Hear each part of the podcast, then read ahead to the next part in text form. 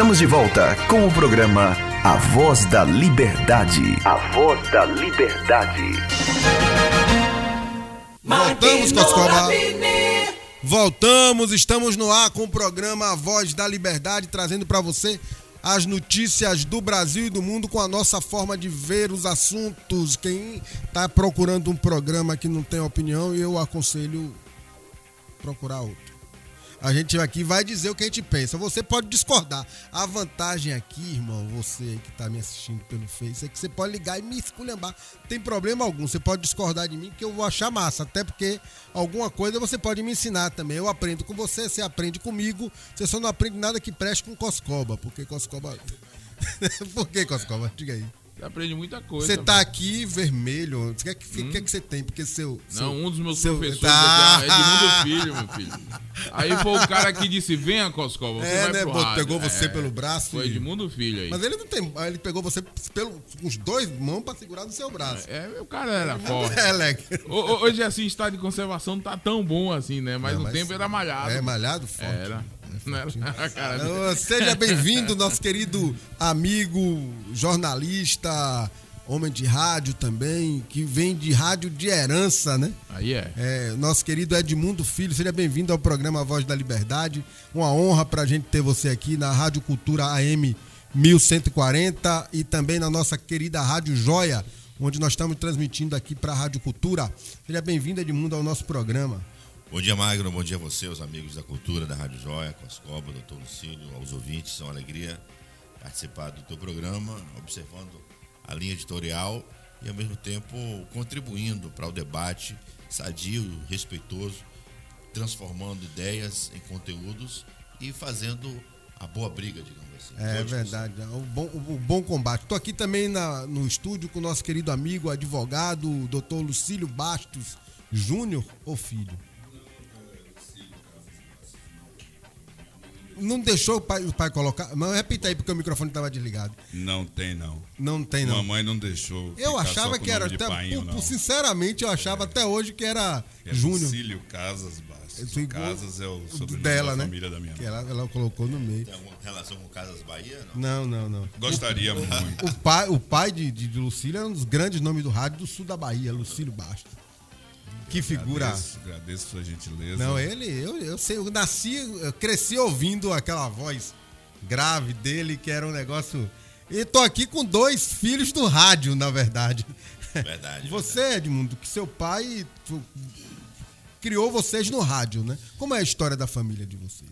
Começa com meu pai, ainda nos anos 40, 50, 60, final dos anos 50, anos 60, quando ele resolve entrar no rádio, vai inclusive trabalhar no rádio do Rio de Janeiro, naquela época que era um rádio forte, depois em Brasília, volta para Bahia, para a cidade de Feira de Santana, ele se casou, eu nasci na cidade de Feira de Santana, e depois ele voltou para a capital, e no final, final dos anos 70 para cá se estabeleceu em Salvador, e a gente seguiu a trilha, eu e Almir, Sim, Almir Santana. Almir Santana. Mas o grande legado é você ter, primeiro, o exemplo de ser humano de colega de trabalho, de amizade, que meu pai sempre foi para quem conduziu a vida, a trajetória profissional dele. Então acho que esse que é o maior legado, você ter o orgulho de ter a origem Sim, de uma pessoa com é valores, é com respeito, com um ar democrático e com bons valores para deixar para sua família. Acho que essa é a grande herança. Evidente que a relação de trabalho dele com o rádio nos ajuda bastante, porque além de ser uma referência, também é um aprendizado que era contínuo e diário enquanto ele estava vivo. Nós estamos completando agora nove anos em que meu pai nos deixou, mas também tem, tinha referência da mãe, né? Dona Ana Lúcia, minha mãe, que era aquela mulher acolhedora e que transformava o ambiente familiar nessa maternidade que é ser, desculpe minha redundância, ser mãe. É, sim. Ainda mais claro. num país como o nosso, que ainda traz é, alguns modelos e traços machistas que, de algum modo, dificultam muito a vida da mulher. E esse ar de discriminação, de preconceito, enfim, é algo que a gente ainda precisa trabalhar muito para vencer para uma democracia que ainda se arrasta. Estava falando disso há pouco, né? Da, da, da nossa jovem democracia com seus com seus problemas. Eu queria fazer uma pergunta a você, Edmundo. Você é um jornalista experiente, é um homem de TV, de rádio, de texto. Como é que você vê nesse processo, já que você, pela idade que tem, acompanhou todo o processo da redemocratização? Como é que você vê hoje a comunicação perante o governo federal, já que o presidente Jair Bolsonaro escolheu uma forma Bom, a forma dele de dar entrevista numa grade que ele fala o que quer e não houve pergunta alguma. Como é isso, né? Olha, a democracia estabelece que você fala e deve falar como quiser. E acho que o princípio deve ser respeitado, contudo, existem alguns valores e algumas instituições que também merecem o mesmo respeito. Eu defendo que se o presidente entende que a forma de comunicação dele é essa, também os veículos têm o direito de não reproduzir, de olhar da forma que entendem é, se é uma violência ou não, se é um desrespeito à democracia e à imprensa enquanto instituições. Enfim, eu acho que não concordaria enquanto assessor de comunicação de um agente público, de um gestor, a forma como atua o presidente da República.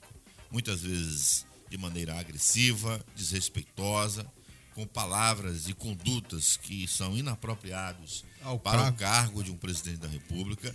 Eu diria mais, para um gestor público, para uma pessoa que lida com a sociedade, para uma pessoa pública e até para um cidadão comum. É, Porque eu... nós temos que entender, e isso vem de meu pai, que a humildade deve carrear a nossa trajetória de vida.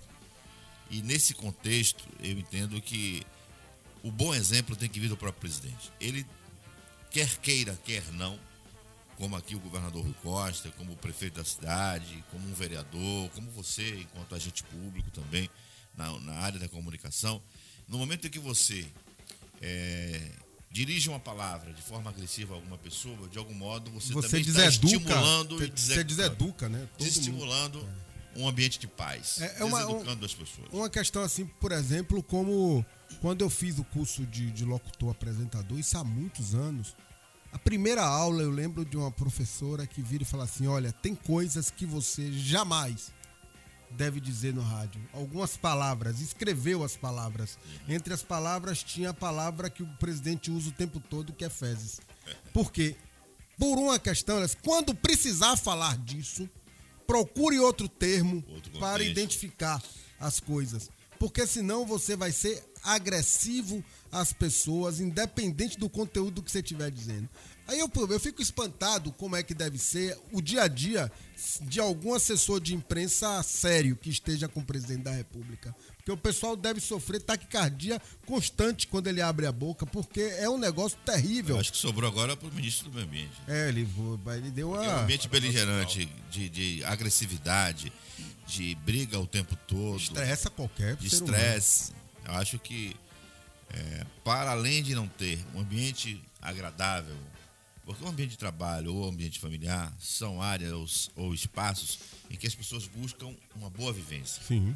Ainda que existam problemas, a gente sempre busca ter uma boa relação com o outro lado, com a outra pessoa, com as outras pessoas. Até porque boa parte do nosso dia a gente passa no trabalho. Porque senão o pessoal é posta até no cafezinho, você... irmão. É, não é assim que funciona. Se você não tratar bem todo mundo, é, tem outra, entre outras coisas, né? A, o dedo, a, a unheira vai na sopa. O ambiente aí, de guerra instalado é, o tempo pá, todo é sempre. Pau, né? Você não sabe com quem. De tiro, né? É, com certeza. É, como, um lado e do outro. É tiro, porrada e bomba, como diria a fanqueira. Agora, eu pedi aqui também para o nosso querido doutor Lucílio Bastos vir conosco aqui um pouco nessa conversa, porque eu estava querendo discutir com vocês um assunto que me que tem chamado a atenção do Brasil ultimamente, que são os vazamentos é, do The Intercept. É, você como jornalista, um homem de assessoria de comunicação, mas também que já teve do outro lado, que é a questão do jornalismo, é, da, do, das, das, empresas de, de radialismo, de, de comunicação, de TV, é, apresentou programa de TV por muito tempo, como é que você vê essa questão do vazamento do The Intercept? É, e você acha que eles, de fato, como algumas pessoas do governo querem fazer crer, cometeram algum crime? A, a, a empresa jornalística. Esse é um debate internacional, do ponto de vista da informação do interesse público. É o conceito que o The Intercept Brasil, que o Glyn defende, e não só ele, né? Há instrumentos internacionais, instituições internacionais, que também preservam a fonte de informação. É o conceito da comunicação, é o conceito de sociedade, até porque a, fora da própria área de comunicação, no âmbito jurídico, se trabalha com vazamentos, legais ou ilegais, que pressupõem interesse público ou um conteúdo que seja de alta relevância. Estamos falando de duas situações que classificam todas as reportagens que foram feitas agora pelo The Intercept Brasil com essas variáveis. Sim. Então não vejo nada ilegal, assim como não houve ilegalidade do ponto de vista institucional, se formos considerar todos os vazamentos que prejudicaram o ex-presidente Luiz Inácio Lula da Silva e outros dirigentes públicos, outros agentes públicos, inclusive de grandes empresas privadas, que foram atingidas por vazamentos de informações que eram classificadas pelos próprios jornalistas, pelos próprios veículos que hoje criticam e também pelo próprio meio jurídico que hoje quer desvencilhar-se disso, atacando a reportagem, porque esse mesmo setor, esse mesmo segmento da área jurídica, agora em vez de ser vidra, em vez de ser é, estilingue, Pedra, badog, né? está sendo vidraça. Doutor Lucílio. Então é aquela coisa de faça o que eu faço, mas, mas não, faça o que eu, eu mando. O que é que o senhor. Mas não faça o que eu mando, não, mas não faça o que eu faço, né? O que é que o senhor entende dessa situação, doutor Lucílio Bastos? É, antes de mais nada, recobrar um pouco da educação e desejar um bom dia a todos. Sim, claro. Né, eu já percebi aqui que Coscova é a alma desse programa. Com certeza. Né, e. Lidiane Silva. Lidiane é a beleza. Você, Magno, é um personagem que apenas ilustra. É, com certeza. Bom dia, querido amigo Edmundo. E dizer que é uma, uma grata alegria, principalmente porque remonta a minha memória de infância. Por isso que eu fiz questão, Magno, de vir ao estúdio. Sim, sim, sim, sim. Essa atmosfera, ainda que é invada de tecnologia, me contamina muito. Eu posso dizer, não cresci dentro de um estúdio de rádio, mas estou acostumado há alguns anos, já com 54, isso remonta ao século passado. Sobre a sua questão, querido amigo, e já acompanhando aqui o raciocínio do amigo Edmundo, é, eu vou me escorar no ex-ministro Eugênio Aragão, também ex-procurador federal essa, essa terminologia com relação a vazamento, né, ela tem a conotação de desagradável. Ninguém gosta do que está vazando. Né? Um, um, um, recipiente que proporciona ou permite vazamento não agrada é quem se utiliza de qualquer forma. Mas daí o que nós estamos vendo hoje é que uh, esse instrumento, né, que é protegido pela Constituição Nacional, 1988, que é a preservação do sigilo da fonte, há uma tentativa de distorcer essa condição para criminalizar o mensageiro. Ora, qual é o papel da imprensa? O papel da imprensa é ao tomar conhecimento de qualquer fato publicidade relevante, trazer o conhecimento à luz da, da do, do, do, povo. Né? A guerra jurídica, o que o judiciário vai falar, como o judiciário vai analisar, cabe às partes que integraram, eventualmente, conversas ou diálogos ou mensagens trocadas. Cabe aos procuradores integrantes da Força Tarefa da Lava Jato provar que jamais se comportou ou se comportaram como bestas feras, como animais.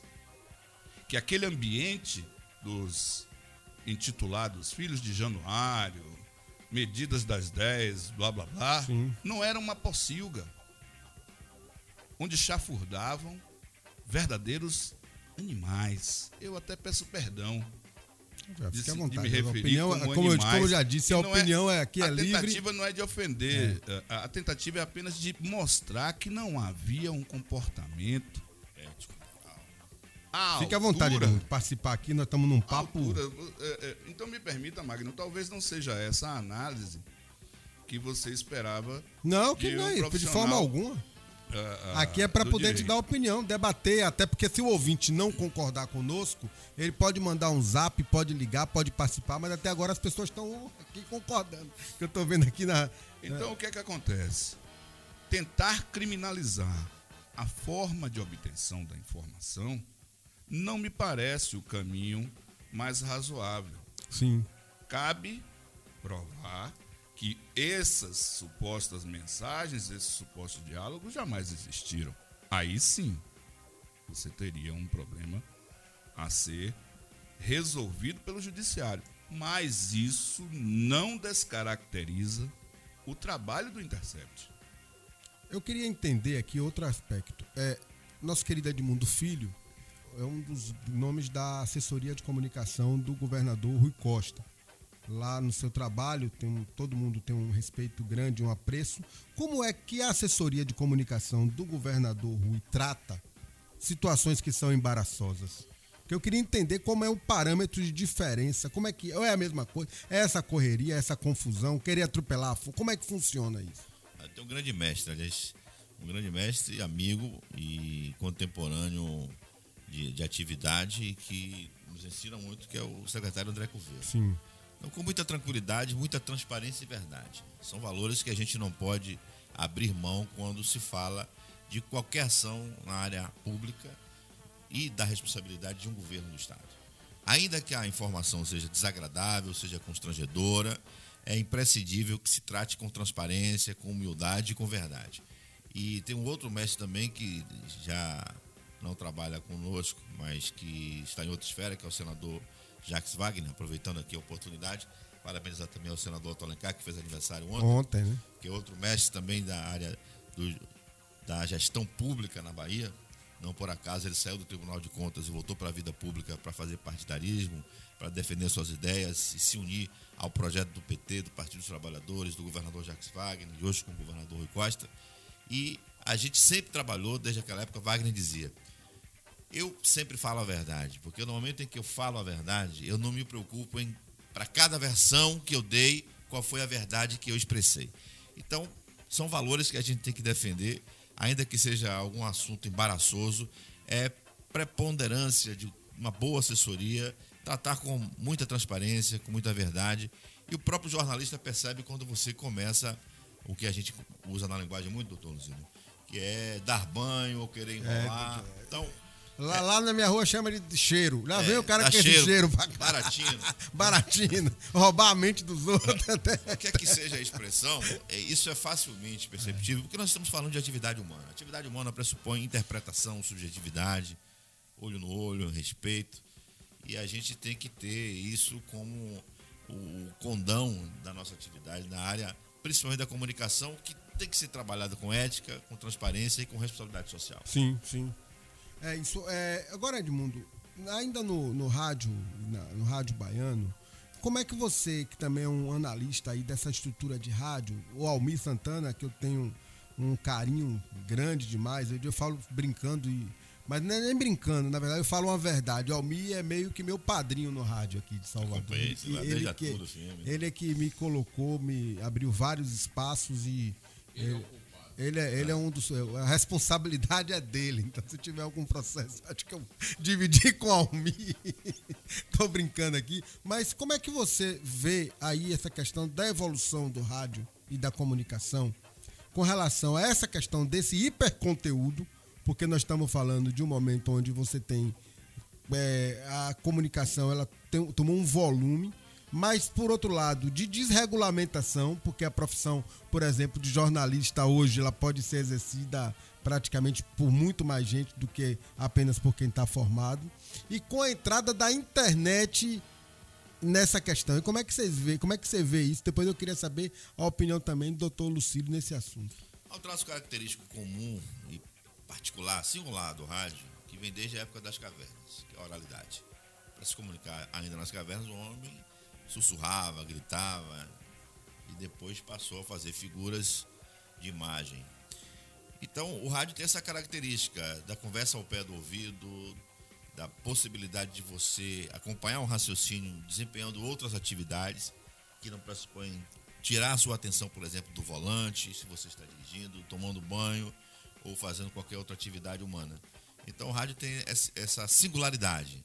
Por ser dessa forma, digamos assim, mais próximo da alma, entendo dessa maneira, o rádio atravessou gerações e continua forte, incluindo aí o debate de outras mudanças tecnológicas mais recentes, como a própria televisão e mais agora com a internet. E em todos esses momentos históricos, o rádio sobreviveu e mais do que isso, se potencializou. Hoje, por exemplo, com a rede mundial de computadores, é possível você acessar a Rádio Cultura, a Rádio Joia, em qualquer parte do Brasil, do exterior, qualquer cidade do planeta. É verdade. E mais ainda, isso renovou a própria forma de você fazer o rádio, porque antes você tinha apenas o telefone como um agente de comunicação, um intermediário entre você e o ouvinte. Hoje você tem o WhatsApp, hoje você tem o MSN, né? o tá. Messenger, não mais o MSN, que já foi uma ferramenta também de comunicação, o Messenger, tem a câmera, webcam. É, então, tá. várias, as, várias emissoras de rádio hoje se transformaram numa TV web. Nós estamos aqui, por exemplo, conversando, tá aqui E mais recentemente com o podcast agora, né? Tá, é que a gente nessa nossa entrevista vai estar tá lá à disposição daqui a pouquinho. Não tão recente, mas usual. No, no, no Spotify, né? que é a maior. O Deezer, o Spotify. Aí você tem uma, distribuidores de, de áudio. As, as, entrevistas estarão lá. Eu queria aproveitar aqui, já começando a mandar um abraço para quem está nos acompanhando: o Sérgio Reis, advogado, a Dilma Nunes, o Jorge Almeida, o Assis Dias, lá do subúrbio ferroviário, a Beth Wagner, o Carlos Mascarenhas, o Marcelo, o André Pereira, Chalimar Portela, Valdicélia Lopes, Samuel Araújo, o diretor da Prodeb, também está aqui, aqui nos Samuel. acompanhando. Eu queria marcar depois, Samuel, para trazer seu pai aqui para conversar com o Zé Carlos um pouquinho sobre política, aprender um pouco com o Zé Carlos Araújo, que tem história aí nessa, nessa luta. E a Dice também está com a gente. Fala, Lidiane.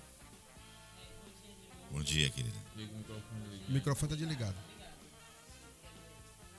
Os cobras tá barrando você? É, pois é, rapaz. Aí é perseguição, pra você ver como é que é o negócio. O machismo impera aqui. Fala aqui, Lidiane. Vá. Bom dia, bom dia, seu Lucílio, bom dia, seu Edmundo.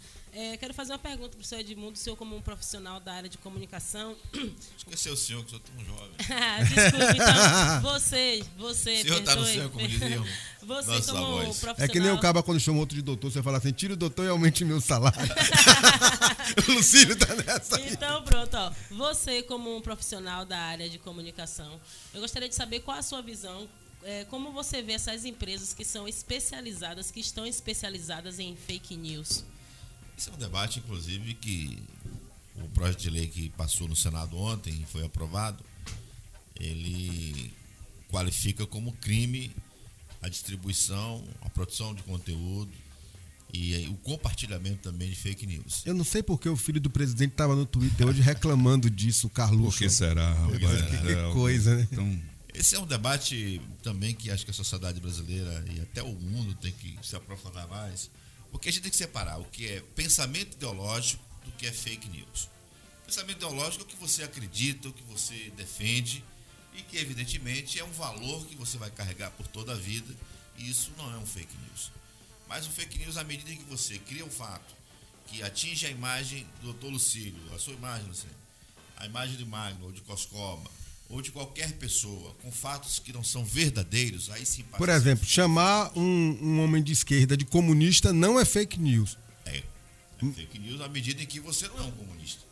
Ainda que esteja no campo ideológico das esquerdas, você não é um comunista. Certo. Você é um a adjetivação. A adjetivação é... seria fake news. Só para a gente entender aqui, botar claro para os ouvintes.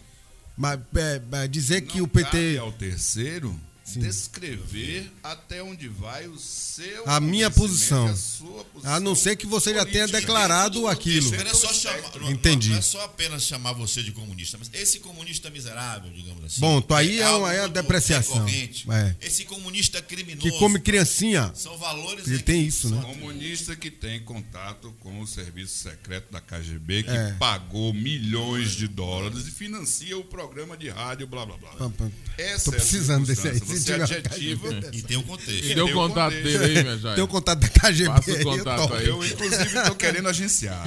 É, com certeza. Agora, não, é porque assim, porque na eleição passada, Elidiane levantou um tema aqui que ele é fundamental, até parabéns pela pela pergunta sempre. Até hoje, Até hoje Tá os hoje, conteúdos estão os, caras não desceram do palanque também, né? Tipo. Quando a gente ganha a eleição, já, já eu, eu disputo a eleição há um tempão da vida, de prefeituras, não sei o quê, você ganha, você assim, acabou. acabou, Vamos pela paz. A primeira música é Vamos dar as mãos. né? É, a ideia é essa, né? Tipo, vamos Rapaz, tocar o país pra frente. Você cantando é uma É, figura. mas eu- eu- eu- imagine dançando. Aí. Você o que- cantar em tom e sob tom. é, ao mesmo tempo. Isso é um artista, velho. Mas é porque minha mãe disse que eu não canto, eu encanto. Sempre disse isso. Minha mãe. Sua mãe é muito gentil e carismática. Comigo, principalmente. Aí o que, que acontece? O, o, a, fake, a fake news ela foi parte fundamental da campanha presidencial que elegeu o Jair Bolsonaro. Eu lembro da. As pessoas que distribuíram isso não entendem dessa forma. Eu, eu lembro da, da é, é, mamadeira de piroca.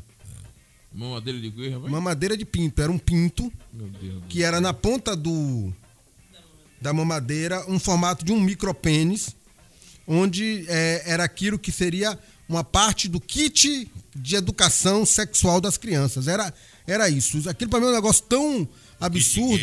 É, o Que kit foi gay. falado abertamente até hoje. O, o- o Ele diz, ele continua o então mantendo. candidato à época foi a uma das maiores emissoras Ele disse de que o comunicação kit gay do país tinha. e apresentou um pedaço de papel com gravuras e disse que aquilo, Aquilo era o kit gay. é. Mas mais. Então ele, ele, ele encarnou ali e, e- isso será, e isso será objeto ainda Sim. de apreciação do Tribunal Superior Eleitoral.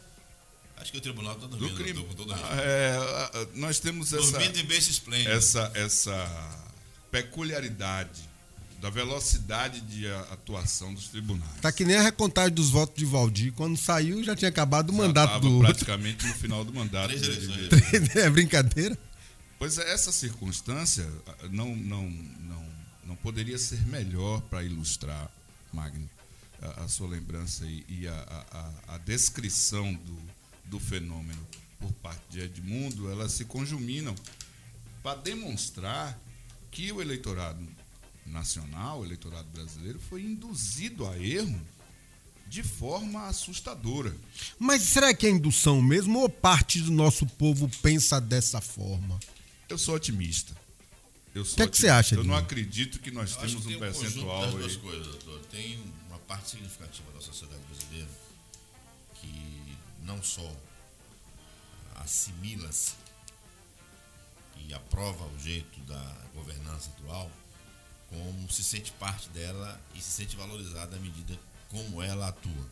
Infelizmente é um traço que a gente Parece tem que, que- fazer um estudo antropológico, inclusive, para compreender o Parece- que aconteceu na mudança de gerações ou na, na forma de pensar das pessoas a partir dos anos 2000, acredito, no meu ponto de vista. Porque ali você tem um recorte de uma outra geração que exatamente agora passou a ser ou maioria votante no ano de 2018 ou parte significativa dos votos Do na compreensão da ideologia, da defesa eh, É, da democracia, eu- eu- enfim. E, e valores que se misturaram também a, a, Entrou com às seu-. A questão religiosa de uma forma. E nada contra. Olha que muita clareza, você que está me ouvindo aí na nossa Rádio Cultura 1140 AM, quem está nos acompanhando pela internet, pela Rádio Joia, é, todo o público nosso. Nada contra a religião alguma de ninguém, hipótese nenhuma. Tenho amigos pentecostais, por exemplo, que eu adoro, são pessoas de coração bom, que acreditam piamente nas coisas que, que pregam e esses merecem todo o colocando aí respeito. é, é a forma como as religiões foram É, utilizadas exatamente, pra pra formar poder- pensamentos ideológicos para defesa de partidos. é, hegemônicos de uma certa maneira. Porque assim, por exemplo, tem uma, negócio, uma coisa que estou espantado, que eu ia perguntar a vocês aqui, o Edmundo como jornalista e o Lucílio como advogado, que é a ideia de verdade. Porque o presidente da República, ele fez duas declarações há poucos dias, que ele disse o seguinte, a primeira declaração, a primeira declaração, que é, os médicos cubanos que estariam aqui para os mais médicos vieram formar células de guerrilha. Ponto. E aí o jornalista pergunta a ele, mas o senhor tem alguma prova disso? Ele responde, eu não preciso de provas. E aí, poucos dias depois, explode a questão dos incêndios na Amazônia. E ele diz que as ONGs estavam fazendo os incêndios da Amazônia. E o jornalista, outro jornalista de outro veículo, pergunta: o senhor tem alguma prova? Eu não preciso de provas. Depois, ele declara Coincidentemente, o ministro dele também teve convicção. Ele teve outro, dele declara outra coisa. Que o rapaz com uma bicicleta tava pingando fogo para tocar fogo. Quer dizer, e aí ele eu, desculpe, eu não acho que ele tá mentindo, assim. Não é porque não. ele acredita naquelas idiotices que ele fala. É um negócio tão louco isso que. Vou, qual é a ideia que vocês têm disso? Fica aqui, à vontade. Vou me aproveitar aqui da, da, da ilustração que Edmundo brilhantemente fez. Com relação ao trabalho no rádio e a relevância do rádio, da comunicação via rádio. Você citou, né, da pré-história, os homens e tal e todo esse desenvolvimento da comunicação, eu vou pegar aqui o gancho para dizer o uso do TACAP. Né? O, o, o, ser humano, ele conseguiu, né? nós estamos vendo hoje, quando você disse que há uma parcela da população que se sente contemplada com essa postura, e é exatamente isso. O atual ocupante da cadeira de presidente da República do Brasil, ele fala para um público específico. Ele não precisa provar, ele precisa provar para você, para mim, para você, mas para o público dele, basta que ele diga. É o uso do TACAP.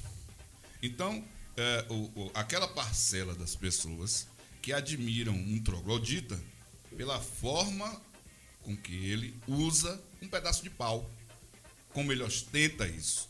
Como ele diz, eu sou o mais forte, eu não preciso pensar e quem discordar de mim, eu racho a cabeça no meio. É o que nós estamos vendo hoje com uma roupagem mais uh, deprimente, degradante do que se poderia imaginar.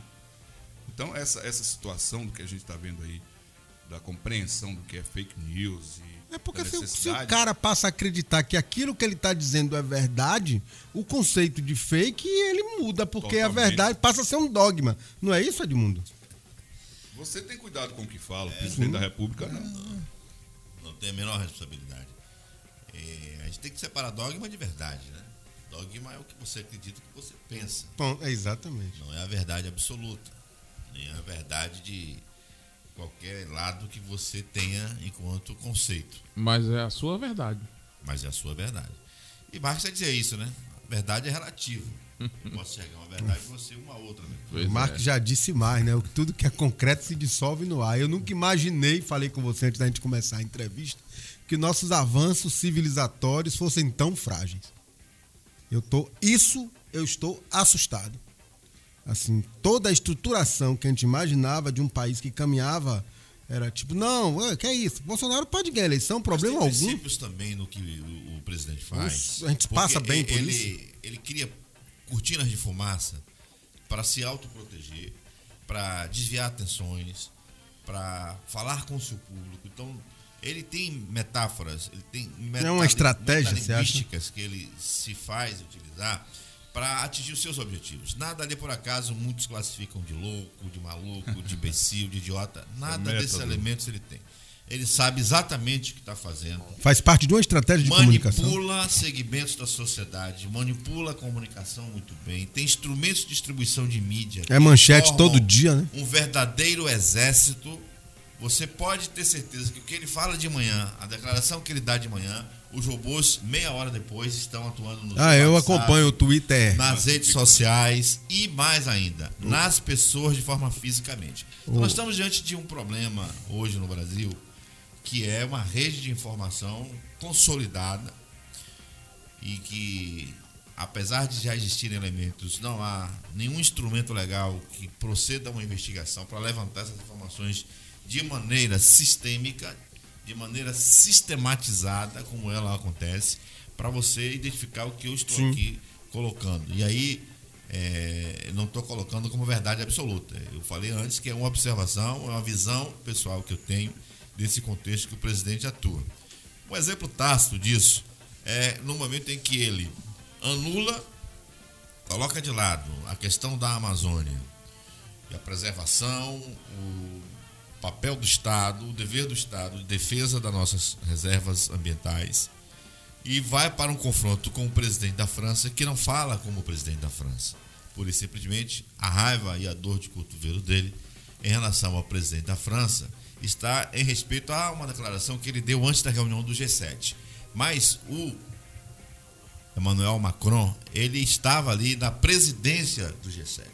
Então ele é o porta-voz na condição de presidente. Então o que, é que ele quer fazer na realidade? Ele quer criar um clima de dissolução do G7, eliminar a figura de Macron, destituir a importância do cargo dele e tentar de alguma forma atingir a imagem política do Emmanuel Macron, porque teremos eleições na França no que vem. Que foi, inclusive, ontem chamado pelo cidadão presidente da República de esquerdista. É. que toda circunstância. Então, ah, essa, esse questionamento Sim. que você fez aí de ser chamado de comunista ou esquerdista é um epíteto, é, é, é, é uma adjetivação pejorativa para aqueles que, que seguem o, o, o, o, o troglodita. Então, que, uh, como você muito bem estabeleceu, Edmundo, desculpa interromper o seu raciocínio, mas é quando ele ignora o que está acontecendo na Amazônia, que tem conotação de genocídio, porque aqui vai um pouco aí de cabotino para dizer, para falar da diferença entre homicídio e genocídio. O homicídio é quando você extermina a vida de alguém, de uma pessoa, ou até de mais de uma. O genocídio é quando você quer impedir a existência de determinado grupo, né? O que foi o que os nazistas fizeram com os judeus, com então, os ciganos, com os homossexuais. Fogo, quando você toca fogo deliberadamente ou permite ou incentiva que a terra onde é, você e... conseguiu abrigar as últimas etnias, as últimas nações indígenas do Brasil, e não só do Brasil, mas de mais outras outros países que fazem parte da, da, da América Amazônica, isso é um genocídio. Isso é genocídio. E é um crime de monta absolutamente relevante. Ele foi inclusive denunciado. O presidente já está sendo denunciado por ONGs ao Tribunal Internacional é, por conta da questão da, da, Amazônia. Agora, como é que vocês estão vendo é, assim a cobertura, Edmundo, da imprensa? A imprensa ela teve um papel fundamental, a grande mídia principalmente, na construção da imagem de que os opositores de Bolsonaro eram os donos da corrupção. E agora todos esses veículos estão meio que tentando dar um cavalo de pau, exceto a Globo, por enquanto no sentido de tentar se salvar e sei lá como, né? O Merval Pereira, por exemplo, que era o grande defensor do Bolsonaro, acho que o Bolsonaro não assiste a Globo News, porque é uma maldade que ele fez com o Merval. O Merval era o cara que era Muito o único ingrato. de peso que ficava ali o tempo todo tentando apagar os incêndios dele. Ele detonou a vida do Merval. Como é que você vê essa questão dessa relação do governo atual com a imprensa e a responsabilidade da imprensa também no que está acontecendo com o Brasil? O professor Sérgio Matos dizer que imparcialidade da mídia é mito. Todo segmento, e a comunicação é diferente, tem um lado. A comunicação no Brasil sempre teve um lado. Elitista, pró-governo, né? independente de qual fosse o governo é o adesivo. ou a ideologia. A comunicação, de modo geral, no Brasil, ela tinha uma adesão muito natural aos governos, porque a grande mídia no Brasil está aqui, nesse segmento da rádio difusão rádio, imagem, TV. E isso aqui, até em qualquer parte do mundo também é assim, é uma concessão pública, é uma exploração de um bem público que é feita por uma concessionária, por uma empresa que vence uma licitação. E a sociedade não tem conhecimento disso. A sociedade não se apropria desse conceito de que nós estamos falando de um bem público, de uma concessão pública, como é um ônibus, como é um posto de saúde, enfim como é qualquer serviço que o Estado abre mão de oferecer ou de explorar, de prestar diretamente para que um ente privado o faça em favor da sociedade. E isso sob fiscalização, sob todo um arcabouço de regras que, infelizmente, nossa sociedade sequer conhece. Então, por tudo isso, dito dessa forma, houve um conflito mais recentemente com os governos Lula e acho que a postura do ex-presidente também ajudou muito, do Partido dos Trabalhadores, de ter um confronto mais aberto e direto com a mídia, em vez de ser algo mais paulatável do ponto de vista da relação. É, mas o Embora... Zé Disseu também chegou a declarar em algum momento que a, o, a esquerda não precisava de uma televisão, não, porque já tinha Globo. Achava que por via do, da publicidade controlava o conteúdo. Não é meio contraditório? Ao mesmo tempo a gente tem que entender que um partido, um governo também tem vozes e atores que dissonantes, é. E são dissonantes. E o que acontece? Havia um conceito de que esse status se mantivesse, entendo eu, é, apesar de não ter feito parte da gestão dos ah, governos vamos Lula comentando aqui como Dilma. É. Mas a, observando de por fora e o comportamento da própria mídia, o comportamento dos próprios governos, a gente tem a, a percepção de que a lua de mel acabou, então foi feita uma outra pactuação com outros setores político-partidários no Brasil e isso implicou, primeiro, numa campanha sistemática de guerrilha, de guerra, de confronto entre a Globo e outros setores, notadamente a Globo, porque tem um jornalismo mais forte, mais atuante, mais audiência, então isso tinha mais gás. E né? a Globo é a Globo que mais... só sobreviveu enquanto grupo devido aos empréstimos aprovados durante a gestão do Antônio Palocci no Ministério da Fazenda do empréstimo do BNDES. É, a Globo chegar, tirou a Globo do buraco, a Globo estava quebrada. O, o, governo, apesar de discordar da forma de cobertura, é. apesar de fazer um enfrentamento uh, é muito republicanismo, de verdades com a Globo e outros setores da mídia, o, o governo ou os governos Lula e Dilma não promoveram perseguição. Eles não cortaram mídia, não perseguiram veículos. É, os canais que existiam de financiamento continuaram abertos e foram até impulsionados promovendo o desenvolvimento da cultura, é, essa questão da comunicação. Da... Porque assim, porque pela lei agora, tem... o debate ele existiu, agora entendo que como não era da cultura dos veículos de comunicação esse enfrentamento, houve essa resposta em grupo. Folha, Estadão, Globo, e aí são os maiores. O, o, último agora que se fizeram um grande acordão de, de, de enfrentamento com o governo. E é aquela coisa, você é meu amigo, no momento em que você briga, são raras as situações em que as pessoas não se transformam em adversários, inimigos. Então tudo que era bonito você passa a ser feio. É verdade, parece casamento então, no final. Do outro, por isso que eu falei no de mel. Tanto o governo via a mídia muito feia, quanto a mídia via o governo, governo... muito feio. Isso abriu um espaço de negociação com outros partidos, com outras ideias, com outros projetos no Brasil. E infelizmente isso passou pelo judiciário, passou pela comunicação, passou pelos partidos, culminando aí na, no impeachment de Dilma e culminando nessa eleição desastrosa que o Brasil atravessou em 2018, em que a comunicação teve um papel incisivo, decisivo, claro que não foi o único, mas muito importante para que é, você. É, não. Porque não foi só o conjunto de mentiras e fake news despejado. Era como momento. você coloca as verdades também. Tem um fato, por exemplo. É, agora, hoje, estourou aí a questão do Silvio Santos. Sim o, o, hoje. Que a, o... toda a mídia teve acesso, mas ninguém divulgou ninguém É exatamente, porque não é tem é o espírito nenhuma. de corpo. Não tem nada de novo. Da mídia, mas. A novidade é, é vir, vir à tona. Vir à tona por onde veio. Por onde né? veio. Né? Que os procuradores decidiram. Procuradores. Aí, aí veja. Sim, pois favor, não. Olha só. Uh, o Edmundo, mais uma vez, uh, uh, oferece a oportunidade para a gente poder colocar as peças no tabuleiro, talvez de uma forma mais razoável para compreender.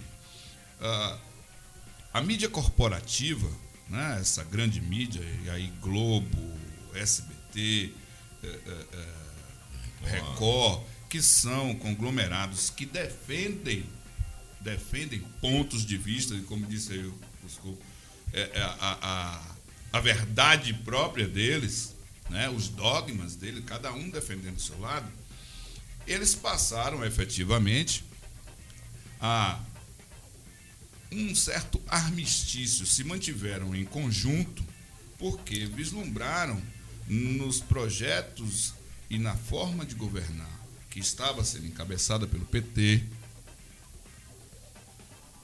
um adversário imbatível no confronto eleitoral direto. E a mídia dentro dessas perspectivas, encontrou um fortíssimo aliado. Infelizmente, dentro do judiciário. É. Ou do, né? estado, ou do ou Departamento de Estado norte-americano. É, e encontrou um juiz paladino. Porque aí, aí, não tem, aí não tem como a gente também não imaginar que tem mão estrangeira nesse nesse Com certeza. Um preparo. É. Quando você vai ver, o preparo foi todo lá. Um juiz paladino e um grupo de procuradores deslumbrados. O que é que aconteceu? O establishment, por assim dizer, o, os tradicionais políticos, concentraram fogo nos partidos progressistas, no PT, no PCdoB, no PSOL, ou seja, e aí passou e, te, e, te, e teve um aliado político que disse, né? O STF tudo. É. O Jucá foi brilhante. Vamos fazer um Mas grande acordo nacional com o STF com Nessa tudo. Já conversei toda, com generais. Ó, tá tudo dominado. Foi nessa briga toda, tanto Jucá como outros não perceberam a ascensão do baixo clero. Deu-se poder a uma hiena como Cunha, Sim. que era do mais rasteiro Entregar, degraus, entregaram a condução política ao caixa do esquema. Um elemento que uh, trabalhava. Era o caixa do esquema. E deu voz, deu voz e imagem positiva ao atual ocupante do cargo de presidente da República. Em alguns momentos, porque a mídia silenciou todo esse perfil, toda essa situação de mitômano, de inconsequente, troglodita, agressivo, todos os outros adjetivos que a gente possa utilizar, a mídia tinha conhecimento. A mídia tinha conhecimento. Ele não surgiu da noite para o dia. Não, porque ele é e, é o que é, né? E dormiu, dormiu eleito e acordou o presidente mais estabanado da história moderna da, da democracia. Toda a mídia tinha conhecimento. Só que eles não conseguiram evitar, porque os eventuais e candidatos. E eu que pensava que Jânio Quadros era o limite do. Porque se você pensar, Magno Edmundo, por vai, favor, vai, me ajude. A Moedo é. aparentemente venceu nos dois turnos. Porque todo mundo que só fala, votou em Amoedo. Né? Votou em Amoedo no primeiro e no segundo turno.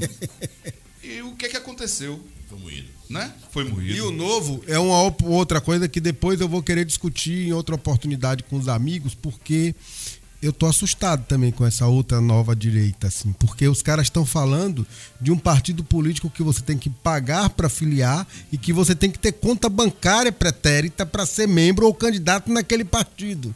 Isso lembra uma coisa que já aconteceu no Brasil ah, nos séculos passados, que era o voto censitário. Se você só pode ser candidato se você tiver dinheiro. Quer dizer, eu tô assustado com essa tal dessa novidade de democracia que nem novo, nem tem nada de novo, né? Magno, esses caras batem tanto, desculpa o linguajar chulo, eles batem tanto no Enem, na, no Bolsa Família, nos programas sociais, Sim. educacionais. Mas ninguém aguenta um, um dinheiro com juros baixo para comprar um jatinho do BNDES. É, mas eu vou, eu vou um pouco mais longe se formou com as bolsas do governo. É, eu vou mas mais longe. com nota baixa, inclusive. Rapaz, eu vou mais tem longe. zero no currículo, rapaz. Quando eu, eu, que, era... eu que fui um aluno mequetrefe, nunca Olha, tive zero no Quando currículo. eu era aluno do ensino médio... zero? É Para você entrar na Universidade Federal da Bahia, no curso de veterinário agronomia, Sim. naquela região rica do cacau... Ser filho de um cacau e cultor, você... Jorge Almeida, que está ouvindo agora. Você, filho de fazendeiro, ou se você apresentasse uma documentação de arrendamento, qualquer relação com terra, era a famosa lei do boi. É. Você tem uma, uma, cota, né, na, o na filho do trabalhador, o é. filho do trabalhador não tinha acesso à vou, faculdade. Vou ter, vou ter que adiantar aqui a conversa um pouquinho, já são 8 horas e 50, quando o papo é bom, rapaz. Passa muito rápido, né? Mandar um abraço para Valdicélia Lopes, Hamilton Silva, Orlando Jelinski, João Bonito. João, você ficou de aparecer aqui para falar desse negócio, desse programa social que você faz né, com os rodoviários. Apareça, irmão.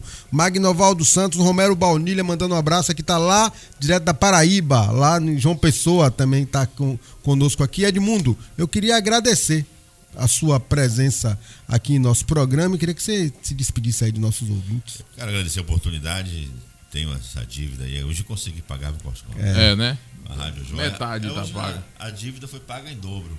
É, é verdade, é porque são dívidas diferentes. Não vem pra cá pagar as coisas dos outros famílias. Cada um tem sua dívida. É. Dois coelhos com a carregada só. Eu, eu, ando tão junto com o Coscal, que daqui a pouco um vai ter que pagar a pensão alimentícia por outro.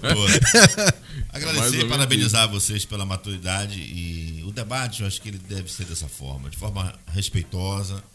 É, claro que faz parte da construção e desconstrução de imagem o uso de informações e as verdades que a gente carrega, mas aqui em nenhum momento se atacou a, ah, de forma a pessoa, a, a, sua Se eu fizer isso, minha mãe puxa a orelha. Discordando sempre das ideias, das suas escolhas, da, porque quem está na vida pública tem que saber que deve ser cobrado por sua responsabilidade ou por sua irresponsabilidade.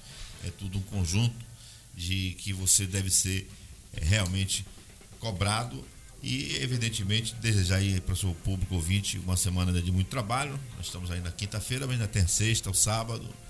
E com uma nova legislação permite agora, ou como queriam, a é. cada sete domingos você vai folgar um. Então, pois é, tristeza. É isso que a sociedade brasileira precisa compreender. Nós estamos falando de um Congresso Nacional que, se nós não formos vigilantes, pode acabar com direitos. Não, se esse pessoal, se, pela vontade desse pessoal, a Lei Áurea tinha que ser revogada, né? Revogada. É, doutor Lucílio, se despeça de nossos ouvintes. Magno, Edmundo, Coscova. Lidiane Silva. É, é um privilégio. E eu quero me dirigir exatamente a vocês que são profissionais dessa espetacular profissão, a atividade da comunicação de modo geral. É, é necessário e é preciso ter muita coragem e abnegação. Estamos vivendo um momento extremamente delicado e poder encontrar canais onde você pode externar opinião, apresentar debates e proporcionar à população a oportunidade de ouvir essa perspectiva é, eu, eu ouso dizer, um sacerdócio. Ah, então, certeza. Magno, muito obrigado. Tá às ordens, nós cada de vocês. estaremos sempre à disposição. É um privilégio uh, poder partilhar aqui com vocês momentos como esse e levar à comunidade um pouco da nossa postura, do nosso pensamento, da nossa opinião. É às Agradeço ordens. muito. Aqui... Um bom dia a todos os ouvintes e navegadores, navegantes aí da, da internet, dos meios mais diversos com certeza. de acesso a esse programa. Muito obrigado, Marcos. Valeu, Lucílio. Eu agradecer tanto para você quanto para Edmundo, que é uma honra ter vocês aqui no programa, engrandece o nosso trabalho. A gente tenta fazer rádio com carinho, com, com esmero, as coisas têm que ser feitas com cuidado, cuidadosamente. Conversei também nesse instante com o Sandro Becker, grande artista, que conversou com a gente aqui. Ele, ele também memória. fala da, da questão do esmero e do cuidado. E a gente também aqui tem cuidado com nossos ouvintes. Então, hoje aqui no estúdio, eu estou com o seu Wilson, ele que é lá de Santo Tomé de Paripe, Lidiane. Vê o microfone ali para o seu Wilson para ele falar um pouquinho com a gente. É, é, ele é lá de Santo Tomé de Paripe e ele foi o ganhador do sorteio. Do sorteio de um rádio, né? Que a gente está fazendo aqui do programa aqui do programa A Voz da Liberdade. Eu queria entregar para você esse rádio aqui, do é Edmundo Filho entregando, um radinho aí. É uma lembrança do programa para você que é ouvinte nosso lá de Santo Tomé de Paripe. rapaz, tá tudo certo. Tudo tá certo. É, já vem com tomada, aquele recarregável, ah, bicho é chique. É então fique à vontade, senhor. Eu agradeço, né? É, devido à circunstância de um problema lá na localidade, né? Eu já vinha acompanhando, tive a oportunidade de esclarecer alguns fatos, né, que na verdade nós vimos sofrendo com aquele descaso que está acontecendo ali. Eu cheguei até a falar que São Tomé, o ICMS que está sendo produzido ali, se 1% fosse aplicado ali, nós não estávamos. Sofrendo o que está sofrendo a comunidade. Né? Eu até falei, né? Passei 15 anos na Godeba Sim. e um trabalhador falou que o povo de Ilhéus deu graças a Deus na época quando desarticulou a descarga, a evacuação. Que lá o, o, povo sofrendo com a questão da soja, da soja que, que derrama na beira da pista de mundo, terrível. Aí ah, é, fermenta, é, aí as crianças que estudam no colégio público lá do município andam na faixa de mil metros e não tem um canteiro para o povo andar. Aquela fermentação bate na pessoa já era. Entendeu? Então está um descaso muito grande, muita buraqueira. E se vê que ali está uma área operacional muito grande. Tá, é o elo do, da soja é o porto da Uziba, que é explorado pela Sim. Rio Doce. A base naval é uma offshore que faz manutenções de navios e plataformas. Né? E o grande moinho Aratu. Que, que Todo mundo ganha dinheiro e a comunidade sofrendo. E não dá Ainda tem a Ford ali perto. É, eu trabalhei, é, é ali perto. Que é do, do outro eu lado. Eu trabalhei na, na, na, na, no, no grupo M pela terceirizada e eu cheguei para assistência social e disseram que ali em São Tomé não tinham pessoas capacitadas Mas, tal. E tem. Tem muita gente. Né? Não querendo me galgar, sou formado em matemática, sou técnico de instrumentação, e não há assim, uma, uma, uma coisa como há em Candeias, que eu estava trabalhando na Sim, sim, sim. Eles só dão prioridade Do, da, hoje os moradores da região. da região. Vamos estar nessa luta junto aí. Então preciso, preciso dessa cobertura de vocês aí para que os poderes públicos vejam aquela situação ali. Entendeu? Muito, E muito obrigado. São 8 horas e 56 minutos, 8 horas e 56, programa Voz da Liberdade. É, Coscoba, hora de se despedir dos ouvintes, Coscoba. Valeu, minha joia. Continue aí com a Super Quinta. Hoje tem uma programação bem extensa aqui na Rádio Joia. E você que tá na cultura, um abraço e até amanhã, Pedinha. Lidiane Silva, hora de se despedir dos ouvintes. Um abraço pra você que ficou com a gente até agora. Tenha um dia de paz e luz. Fique atento, ligado que hoje tem a Super Quinta da Rádio Joia, como o Coscoba falou. E até mais tarde aqui no Joia em Foco. vai deitar? 8h57, o amor é lindo, o amor é lindo, 8h57, hoje dia 29 de 8 de 2019, agradeço a Deus a oportunidade de ter apresentado mais uma vez aqui o programa Voz da Liberdade, me despeço dos ouvintes, vou aqui caminhando pela rua Carlos Gomes, vou conversando com o doutor Lucílio e Edmundo Filho, aprendendo um pouco mais com essas duas grandes figuras, agradecendo também seu Wilson, que veio aqui receber o seu radinho e vai ficar ligado no programa Voz da Liberdade. Um grande abraço a todos, fiquem com Deus e até amanhã aqui com o nosso programa. Amanhã tem entrevista com Roberto Santana, um dos maiores produtores artísticos da história do Brasil. Vai estar aqui na nossa Rádio Joia, na Rádio Cultura M 1140. Um grande abraço, fiquem com Deus e até amanhã com o programa A Voz da Liberdade, Coscoba. Você ouviu A Voz da Liberdade. Apresentação: Magno Lavini, Lidiane Silva e Diego Coscoba. Até o próximo programa. Baixe o aplicativo da Rádio Joia no Google Play ou no aplicativo Rádiosnet.